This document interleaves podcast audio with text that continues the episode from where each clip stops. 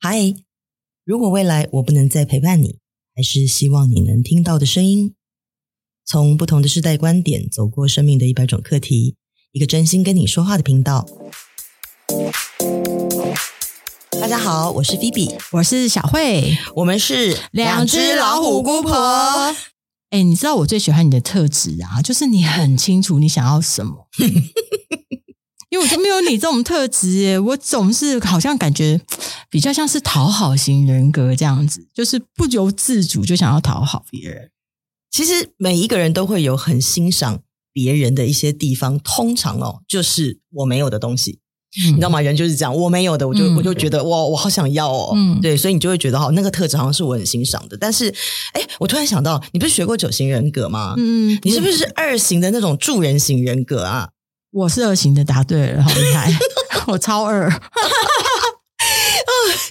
我我觉得二其实挺好的呀。你知道，像我是八型，然后八型不是领导型嘛？嗯，然后你知道领导型就是嗯，不是控制，你知道领导型就是很有自己的主张，很有自己的想法，嗯嗯嗯、但是就就也超级八的，你知道吗？就是不但八，还超级的八。你让我流口喷水。哎，那如果你自己知道，就是说，其实你是在这个性格上会有那种不不自主的想要去讨好别人啊，那你、嗯、你管小孩的方式也是一样吗？哎，不是哎，其实我呃生了小孩之后，我有想过，我超希望他不要跟我一样，所以呢，我会希望他非常有主见，但是呢，我在他想要什么东西的时候，我也会思考。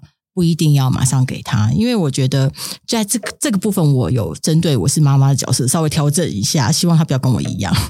哦，是哦，因为你知道，父母通常会有两种，第一个呢，就是我希望你不要跟我一样，所以呢，我尽量在教育你的过程当中啊，我想要引导你成为另外一种人，所以呢，给予你那些就是呃，可能不见得是他的。呃，需要的东西，或者是他真正想要的东西，可是你把你想要的给了他，嗯，蛮蛮可能的。对，就例如说，我常常我女儿会说她想要绑马尾，我可能就会跟她讲，哎，你觉得你今天要不要绑两边啊？你觉得你要不要？我要花时间去说服她，可是最终她都还是决定她自己要的，我就会默默的觉得好棒哦，跟我不一样。对，所以其实其实你想要的。强租给他的时候啊，你知道吗？这种这种呃，就是父母的模式啊，他、嗯、常常其实就是会引起我们的人格成长过程当中塑造成讨好型人格的理由。因为我问你哦，讨好型的人格啊，有一个非常明显的特征，就是有点不太能如实的去表达自己心里所想的这样一个障碍。你有没有？我很容易，重重重，因为像有时候有有人问我说：“哎，我觉得我今天头发怪怪的。”然后。本来我还没觉得，一看觉得诶好像有点怪，然后我就会说不会啊，我觉得还蛮好看的。那但是你心里真的感觉呢？我心里觉得我不想让他觉得不舒服，但是我觉得诶被他一说，好像也觉得有点怪怪，是连心里都被他就在讨好他的说法。哇，你这真的很严重诶，你是从小就这样啊？我非常严重，因为我是属于超级想讨好妈妈的那种啊。那到成长，就是一直到比如说工作的职场啊、同学关系、朋友关系当中，也是一样吗？嗯、是因为我觉得我妈妈严重的影响到我，所以呢，我不自觉的被训练成。其实我并并不觉得，比方说，我举例在职场里，我超级讨厌拍马屁的人，我绝对觉得我不想要去拍马屁。但是呢，当某个长官说了什么东西的时候，我就觉得，嗯，好像我应该要附和一下，好像应该要怎么样，但是心里又默默的这样子会鄙视自己，这样。那不是很纠结吗？非常常常纠结，在年轻的时候很容易，是越来越大，年纪越长的时候开始检讨自己，想自己到底是什么样，才慢慢有纠正。可是很难。那我想问一下，就是你你的母亲是不是在成长的过程当中，常常会有那种限制你说话的方式，或者是规定你要去怎么表达你的呃、嗯、情绪啊，或者想法的一种要求？呃，我觉得他不会这么直接的说，但是他是属于非常集权的人，所以呢，比方说，我举个例好了，我昨天还在跟我先生讲，我说我妈小时候规定我们吃饭不准在餐桌以外的地方吃，嗯哼，然后当我看我女儿端着那个饭呐、啊，跑到茶几去配电视的时候，我就会有一股莫莫名的无名火，可是其实我会觉得，哎。好像是不是太严格了？但是我就会常常冒出我妈妈的这些呃以前告诉我的话。对，我我我觉得其实中国人是这样子，就是嗯，我们成长的过程啊，常常会有很多被规定，不可以这样，不可以那样，不可以这样说，嗯、不可以那样子讲，你一定要怎么说才是好的。嗯，因为中国传统上，我们就是你知道，我们受到那种传统教育，就是要要学会说好话。嗯嗯。但是你知道吗？我们爸爸妈妈或者是我们的老师们，在我们的成长过程的时候，教我们要说好话。嗯。可是啊，他有。他们常常没有告诉我，同时也要说真话。没错，你知道吗？所以就变成说，好像我说了好话，很多真话我就不能说出来，因为我养成一种就变成我没有办法畅所欲言，或者说我心里就会有这种觉得，好像说真话就等于说不好的话。嗯，对，哦、对对对，你这样提醒，对对对，有这个感觉。对，或者是说我说真话，就会有一种呃，等于我可能会不受人喜欢的这种信念，就觉得说我说了真话，可能别人不会觉得那是好话，然后就会。他不喜欢我，所以这就不是好事，然后就变成恶性循环。你就越想要，你就越不敢说。没错，因为你会觉得好像这不是好的事。哎，我觉得这有一个问题，久而久之不知道真话该怎么说。对，所以其实，在讨好型人格上面啊，真的有一个很大的特质，就是他不太能够真实的去表达他心中真正的想法。你知道，就是这种奇怪的认知啊，其实经常是会来自于你的爸爸妈妈。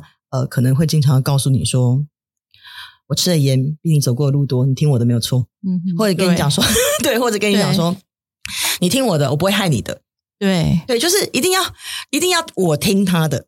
可是他并不一定真的花过时间聆听我到底想要说什么，或是他其实没有耐心，或者是他也许是没有时间啦。很多爸爸妈妈就是你知道以前的那种社会里面，父母可能会认为给予我的物质会比照顾我的心灵更优先。对，所以呢，他们就真的会花很多时间去赚钱，但不一定会认真要听我来讲什么。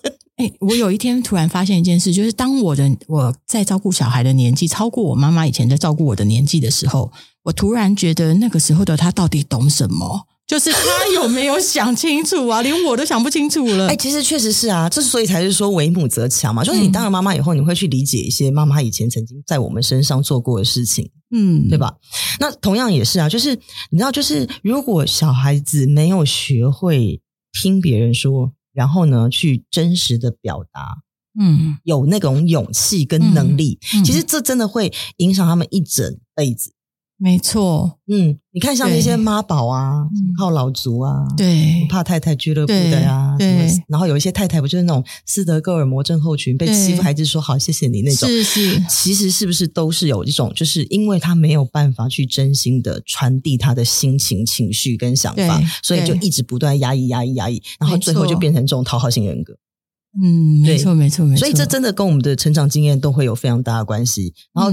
久了以后，其实延伸到我们的工作场域当中啊，他不能说真心话，其实就会在关系里面就变成只会去说好话，嗯，然后他会有一种好，就是那种呃，他的想法里面会说，哦，我我我只能说好话，因为不说好话，我可能没有办法获得我想要的东西。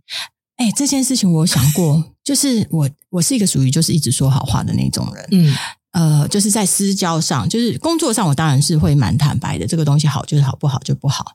但是呃，私交上，或者是说在某一些跟工作本质不相干的事的时候，我我有时候会发现啊，我这种到底是讨好，还是其实我不想要当坏人，一样意思。嗯、这有什么差？哦，我跟你讲，讨好是我想巴着你，不想当坏人是我希望你觉得我人还不错。哎，这个其实就要讲到就是呃。讨好型人格的第二种的一种状态，我们等一下可以再针对这一点来说。嗯、就是讨好型人格里面一定有我需要被爱，跟我是被别人需要的，是那种底层信念。是是是，你知道，就是工厂工作上面呢、啊，我觉得如果说一般的人，你你你知道有一种人，他其实在工作上没有什么特别的太多的想法，嗯，那他可能就是在职场这件事上，他不是他的人生重点，嗯，那。可能追求永远在公司做个永远安拿安稳的工读生，那我觉得这个对于这这种讨好型性格或是小白兔性格的人来说，他不是什么碍事的事。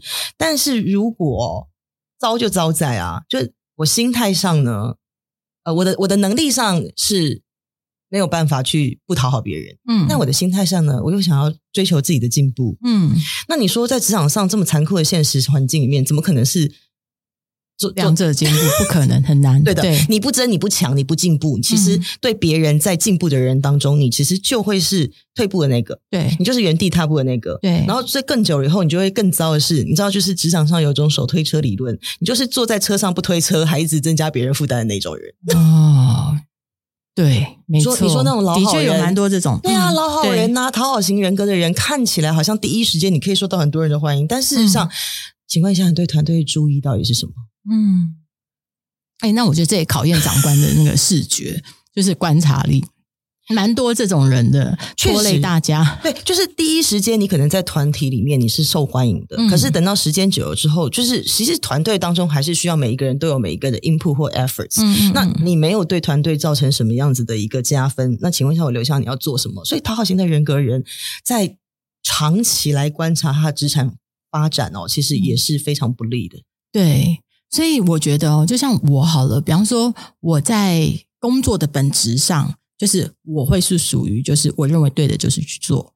然后呢，可是很妙的是，因为我觉得可能妈妈的教育太久了，所以当我在跟人相处，就是单独相处，无论亲情友情，我真的都很难很难改变呢。就毕竟已经好几十年。好，那那我们就讲到喽。如果你对工作上面是比较不是属于这样的性格，嗯，但是呢，你却在人际关系当中比较是这样的性格，你有没有想过为什么？哎，这倒 考倒我了，因为。因为我认为，就是说，工作是有目标必须达到的。嗯，那在跟朋友交际的话，它其实是属于情感的交流，它没有所谓的目的。哦，那我问你哦，刚刚我们不是有提到一个点吗？就是说，其实、嗯、呃，心理层次上会有那种，就是嗯，我其实觉得我是被爱的，然后我是我是被别人需要的，嗯，这个一样的呃肯定跟接纳的议题，嗯，所以。你是不是对自我接纳也很卡呀？哎，我我我跟你讲，这不瞒你说，我真的花了很多年的时间，不管催眠啦、心理智商、看书、去研究各种东西、灵魂、生命学什么，我都非常有兴趣。因为 多少年了？我觉得几十年肯定有。我从国中开始就开始怀疑自己。Okay, okay. 然后我跟你说，我严重到啊，我去催眠的时候，那个老师问我说：“那你总是因为我太没自信。”嗯，他跟我说：“你总挑得到你，你身上全身上下，你告诉我一个你的优点。”我记得我当时回答他说：“嗯，我觉得我的发质还不错。”我觉得很伤心诶，怎么会这样？对，so sad。对，然后我猜那个老师马上眼睛冰，新台币来了，他大概可以大概照顾我一两年以上。所以。看不见自己，只看得见别人。然后呢，就是讨好型人格，因为很容易变成像你刚刚提到，就是我我看不见我自己的需要，我看不见我自己的好，嗯、所以我我只能一直不断向外去要嘛。对，那要久了以后，就会变成是一种有点像是你知道视觉障碍，就有点它是有点盲点的。对，就是你会对自我越来越怀疑，嗯，然后可是你会对别人给你的东西越来越确信。对，然后呢，你就会变成是永远在寻找外在的认同。对，然后把别人给我的，嗯，看作是我有用的。嗯，懂懂吗？比如说别人给我钱，好，所以我有钱。对，那我到底有没有钱这件事？不确定，对对，就是我到底有多少财富这件事，其实我心里是没有底的。就我钱越多，我可能越慌，嗯，就是会变成像这样子，你一一直，然后就别人看来就好像变成了一种，哎，你怎么永远都不满足？你怎么一直都觉得有这种匮乏感？嗯，可是其实不是，是因为你看不见你自己内心的需要。嗯，对，就同样是在除了自己以外，在工作场合也会有像这样，你知道讨好型人格一定都会在第一时间想要取悦大家，没错。然后因为。他可能底层有一种逻辑是，呃，因为我是被需要的、被爱的嘛，嗯、就是说，哦，我希望成为受人欢迎的那个人。对对，而且看我看到你们那个那个眼神看着我，非常认同，都自己有这个问题。我我，我跟你说，我严重到什么程度？我比方说，假设以前我在电视台上班，一个主管说，我现在有个非常重大的两件事。然后，那你们来选，你们要做哪一个？不管任何一种事，我永远都会等大家。我就对，哎，你们没关系，你们先选，你们先选，你们选完之后，反正大家不要的那个，就我来选。我就有一种自我牺牲的讨好大家，你懂吗？当然还好，我运气很好，每次我自我牺牲完以后选那个那个选项答案都是好的，不然的话，也许我可能会。越活越糟糕，但你知道，其实这个纠结点就来了，就是讨好型的人，他一方面又需要别人的认同跟肯定，嗯嗯、可是一方面呢，他又不见得真的能。比如说，可能当案案子一来的时候，你会觉得这里面也有你想要的，嗯，对吧？对，但你并不敢表达嘛，是是，啊，又不敢争取嘛，对，啊，又希望大家都觉得好嘛，又希望大家都觉得好，对，要，喜欢我嘛，所以我就等大家先选。那万一你不是那个运气好的，你要怎么办？不知道。我跟你讲，我以前常常就是这样。其实我明明心里很想要某个东西，但是当跟我一起工作的人他选了那东西之后，我就会当做我自己好像没关系，没关系。我又怕对方觉得说。不好意思，我还更加的对他更好，然后导致他认为说，其实我原本想要的就是那个他不要的那个。哦，这就更糟糕。对，这是其实其实就是像这样，就是讨好型的人，当他面临竞争状态或者有压力状态的时候，嗯、他其实就很难表现他自己的样子。嗯，那不是他自己的状态的时候，他其实就很难把所有的强项在那个 moment 发挥出来。对，你就不是变成，就变成说我明明可以做的，嗯，但是我突然好像有点傻了，被被弄到不会了。对，我我 我跟你讲，有一件事最妙，就是以前我总是，比方说吃便当或吃什么，我最喜欢吃那个，我就留到最后一个，嗯，全部吃完我才吃它。就之前有时候就会发生，就是哎，你是不是不喜欢吃这个啊？那这个给我吃好了，然后。我就会默默的吞忍，说：“哦，好啊，给你。”要是我不会，你知道我们那种领导型的，就跟他说：“我不要，我怎么要给你？我等一下要吃。”我就会，我就最多最多可以分你一半。没有，我没有做不到。然后我而且对方吃的时候，我想，我你觉得哦，好啊，以后这个我就再给你。然后后来我就想说，我为什么要这样？以后我一定要先吃掉它。但下一次再发生的时候又来了，就便当打开的时候，还是吃了先不喜欢的那个。真的好，所以啊。呃，我们要能够在讨好型人格的这个自己的这种面向上，要去学会一件事情，就是说，其实当事情发生的时候，你不要第一时间先去选择好不好，也不要去衡量每件事情好不好，然后也不用去规避所有的不好，然后只要自己去好的那个。其实，当有挑战出现的时候啊，这种不擅长争夺。的小白兔性格的讨好型人哦，嗯，你就会变成不够勇敢，感觉上好像相对弱势了，嗯，然后再加上你会特别需要被人家关注，特别需要有那种被爱的感觉，对。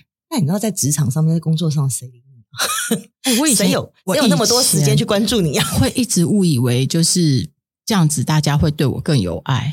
但结果是吗？完全不是的。后来发现完全不是。在经历过这么多年之后，我发现这件事情是熊康熊胖。是，所以其实综合上面这两点呢、啊，我觉得如果说是以妈妈来看待孩子的话，如果你的孩子有这样的问题啊，其实最需要的事情啊，我觉得第一个一定是去启发跟鼓励他们讲他们想要的。嗯，但是妈妈就要记住哦，因为你要鼓励他，你要启发他。就不能没耐心哈，嗯，那好，再太又又有另外一个毛病，对，就你就要等他说，听他说，嗯、然后呢，并且不管他说出来的东西再荒谬，嗯，都要先认同他，肯定他，因为你要让他先学会去表达的勇气，嗯，然后呢，并且当回复他的时候，你要先以这个所谓满足他这种想要被爱的哦，然后想要被需要的，嗯，这样子的感受做出发，你来回应他问题。嗯，其实啊，这个讨好型人格小孩的一些呃底层的这种逻辑障碍，就容易比较被解除，嗯、他就不会卡在那种说，妈妈会不会想听这个？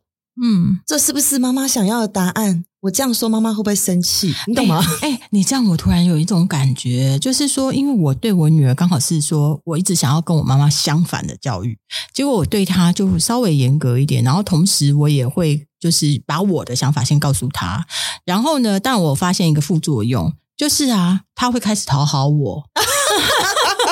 真的，我跟你说，我每次说什么，他到最后都会说：“妈妈，那你喜欢哪一个？你喜欢的就是我喜欢的。”我就说：“不要，你有你自己喜欢的啊。” OK，那你已经做的很棒了，至少你比你妈妈做的棒。会不会他也以后也倒过来？那这个地方其实要讲到就是啊，讨好型人格在考虑事情的时候，我们刚刚不是有提到了一下，就是说你们总是会先去想到说，这样子做别人会不会喜欢？我这样做会不会伤害到别人？嗯、或者是去考虑你们会想要说，不知道别人是怎么想的齁，哪一个东西是比较多人想要的？嗯，但是啊，但是我想要问的是啊。别人想要的，别人喜欢的，别人高不高兴，到底关你什么事？嗯嗯嗯嗯嗯，真的 真的，你那人一定要先去看见自己的需求跟欲望，嗯哦，不不在乎，或者是彻底的去忽略自己的那种情绪感受，嗯，然后最后它其实就会变成是你只看得见别人，你看不见自己，你忽视自己，把自己所有的价值观、行为的选择权全部都依托在另外的别人之上。嗯，然后人家不给你，就对。就生气了，或者是你就产生一种怨念，你知道吗？会会默默的生气，对，然后就会就会觉得这都是别人的错，我为什么要承受这些？哎，我倒是我我反而更严重的自责，就像有的时候，比方说以前，比方说像我每次跟我老公讨论，哎，你今天要吃什么？其实我心里想，哦，我可能要吃日本料理，然后他可能就会讲了几个东西，然后我就说都很好啊，可是他可能没有讲到我要的。然后我说，嗯，都很好，都很好。那你选，那你选。后来他只要选了一个，不就是都因为他的选项里都没有我想吃的嘛。然后我就会默默生气的去吃。结果后来他发现这件事之后，每一次他都说，那你选。然后我就说，那你选，那你选。然后我们两个那你选就可以一个小时过去。那代表你们感情还不错啊，至少没有一个小时就吵架。对，所以其实其实你有没有发现，就是不能去嗯，不能去站在自己的。呃，真正的想法上去表达，嗯，然后呢，用一个，嗯、呃，我我觉得这样子你可能会比较开心的伪虚伪包装 说出来的语言，其实反而变成别人的包袱。嗯，对，对啊，那你知道就这样子的一种沟通模式啊，其实不管是在家庭上，或者是嗯、呃，像你跟你老公的亲密关系当中，或者是你跟孩子的亲子关系哦，嗯。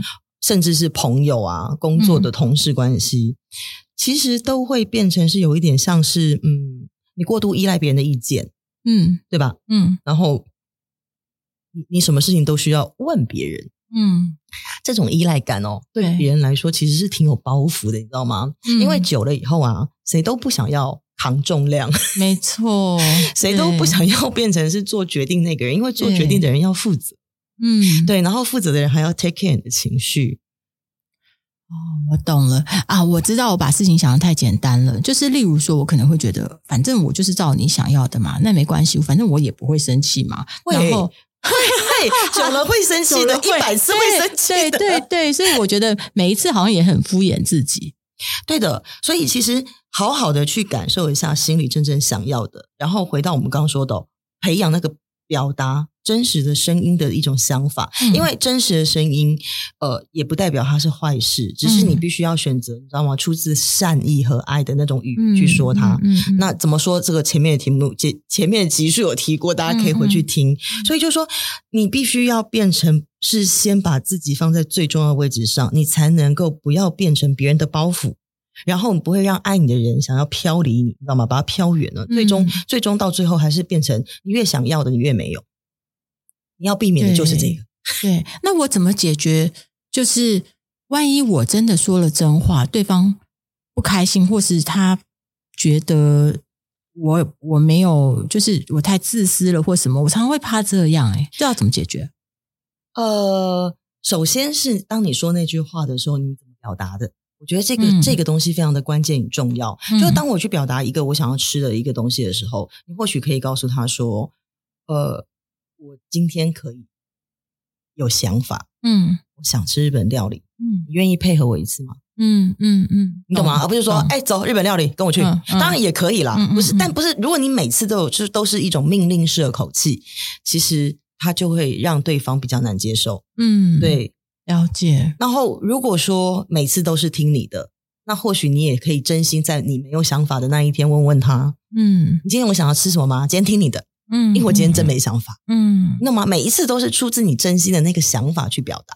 懂了。那我觉得要练习另外一件事，就是真正的声音自己有时候会听不到，这个要慢慢去发掘。是，常常会有人问我这个问题，但我觉得他后来，嗯、呃，这种事情他是真的需要练习。但是听不见自己的心里的声音啊，有些时候可能是我们后天已经养成了一种，就是用理智去覆盖我们直觉。这样的一些习惯，嗯，所以无外乎就是啊，你第一直觉跳出来那个声音，你可以反复检视一下。经常哦，第一直觉跳出来的想法，其实就是你心里真正想要。嗯，懂了。嗯，我觉得从懂到能实践。需要花一点点时间，就是每一次都必须还是要，就是发生这件事之后想一想，刚刚那个是不是真的我想要的？那如果是，那我就相信，会越来越相信自己的直觉。其实是的，是的，你你刚刚说的这个真的是太棒了。就包括其实也许在职场上的应对啊，就是每个人都说我我我我每天都在呃自我反省很多事情，就会觉得其实过多的自我反省也是没什么意义的，嗯、你知道吗？但如果你真要去反省一些什么，我觉得是反省今天哪里对自己不好。哎，这我从来没做过哎，真的真的，不要再讨好别人，都是想今天哪里做错了，今天哪里做错啦？你我们都已经这么大了，而且在你成长的过程，你一次一次都有各种机会可以去修正它。但是你今天哪里对自己不好啊？你知道，生命每一天都在过去，嗯，你就少了一天对自己好哎。所以不要再讨好别人了 哦，真是太棒的礼物了。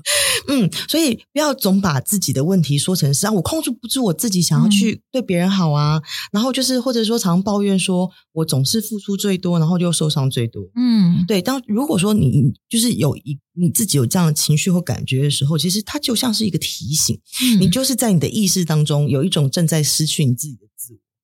嗯。嗯，所以你要趁这个时候就去看见你自己的内心到底是在渴望什么，是有什么念头，是有什么需要，因为对你自己好，把所有的注意力回归到你自己的内心跟你自己的身上，你才会看见你自己需要什么。然后不是一直自己一直去催眠说啊，我可以为别人做什么，所以我很棒。哦，我今天又替谁谁谁谁谁完成了一个什么事情，我真的超厉害的。嗯，而是要变成说我今天替我自己做了什么，嗯，我今天满足了一点我什么愿望，嗯啊，我今天自己哪些地方做的非常好，嗯。知道吗？要自己给自己鼓励，嗯、而不是别人来给你说啊，你好棒棒哦，那、嗯嗯、你加加油，嗯、不用自己就可以做得到。了解，嗯，所以比如说让你要去做一件事情的时候，不是出自说啊，我帮我的家人做了很多家事，而应该变成说。哦，我希望我的家人过得很幸福愉快。那他们不擅长家事，我愿意多做一点。嗯，那这个时候就不是出自讨好别人的心态去做那些家务，嗯、而是出自一个爱，你懂吗？嗯、出自一个爱，你自己也愿意去做。那懂懂。那如果大家都不愿意做怎么办？对，这是个好问题。就不要做啊，到有人受不了为止。对啊，有人受不了为止不就完了吗？谁都不要讨好谁。嗯，对，就是 一定要记得，就是先讨好自己，再讨好别人。你这种讨好型的人格就不会这么严重的干扰你自己。了解，我觉得可以慢慢开始练习。嗯，太棒了。好，那这就是我们今天想要跟你说的话。非常感谢你的收听，下次空中再见喽，拜拜。